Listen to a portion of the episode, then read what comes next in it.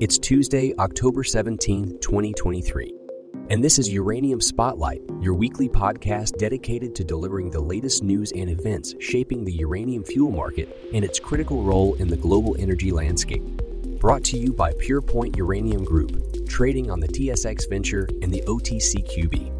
PurePoint actively operates a portfolio of advanced uranium projects in the world's richest uranium district and has established partnerships with some of the largest uranium suppliers worldwide.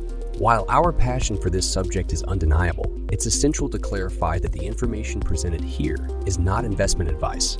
Instead, our goal is to offer an unbiased and comprehensive review of recent events that could impact uranium prices. And now, your host, Chris Frostad. This week on Uranium Spotlight, we review news out of last week's two nuclear conferences, as well as a new use for nuclear power. We have an update on France's improving nuclear situation, and we'll report on Orano's new Mongolian deal to lessen reliance on Nigerian and Kazakh uranium. But first, last week's uranium prices. Last week, the uranium spot price leveled off, opening and closing the week at $69 US per pound U3O8. The spot seems reluctant to cross the line into incentive prices necessary to start turning mines back on. Spot activity was slow most of the week, but noticeably picked up on Friday, including conclusion of a fund's RFP. Price movements over the week were limited and only saw a slight upward move on Wednesday and Thursday as bid interest increased marginally. Yet price slipped back to where it began on Friday based on transactions. On the long term front, markets were generally quiet last week with no reported new formal demand or contract awards. Nonetheless, utilities continue to advance both formal and off market evaluations. At the end of September in Paris, the OECD's Nuclear Energy Agency held its Roadmap to New Nuclear conference, which included 20 countries from around the world, all committing to greatly expanding their nuclear capability in view of a looming threat of climate change. The IAEA also concluded its nuclear energy conference last week in Vienna, which centered on creating a level playing field for nuclear energy in the fields of both policy and financing. Both conferences focused heavily on the challenges of financing new reactors. As the OECD NEA's head William Magwood reported, historically, financing of nuclear reactors has been tricky where one government may decide to build a reactor, another government may get elected a few years later and decide to suspend construction, thinking it's too expensive or environmentally unsound. Now, however, most of the world's political parties on both sides of the aisle have been lining up behind nuclear as one of the best tools for fighting climate change. The OECD's conference, says Magwood, was both a response to being left unsure as to how to proceed after the UN Climate Change Conference in 2021 and a bit of a preparatory meeting for the next one in Dubai starting November 30th, where countries are looking to demonstrate their forward planning for getting to net zero by 2050. Most countries are looking to make heavy reductions in CO2 emissions by 2030 to help them get to those 2050 goals.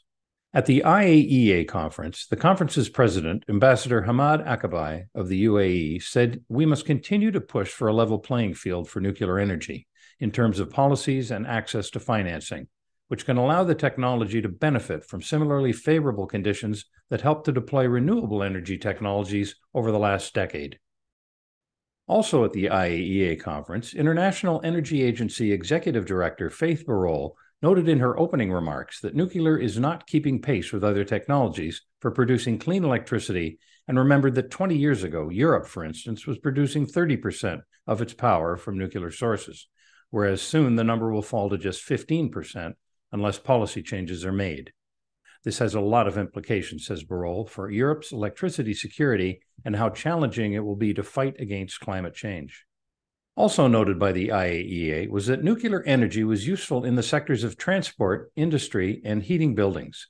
Nuclear can be used to produce hydrogen, which can fuel low carbon transport trucks and can be used to produce heat for industrial purposes such as making concrete and steel. The IAEA last year announced the Atoms for Net Zero initiative, and this year partnered with the World Nuclear Association to start the Net Zero Nuclear Initiative. The program aims to triple the world's nuclear capacity by 2050, and Mr. Magwood also noted this as an important step forward.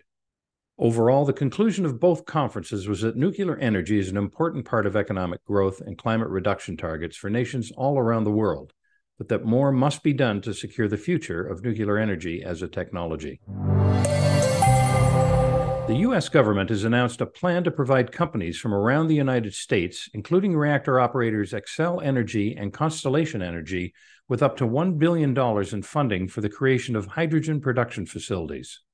Hydrogen can be used for many different applications, including the production of fertilizer, the production of green energy, and producing heat for industrial processes, including the production of glass and steel. Reactors can produce massive amounts of heat necessary to produce electricity, and this can also be used to produce hydrogen fuel.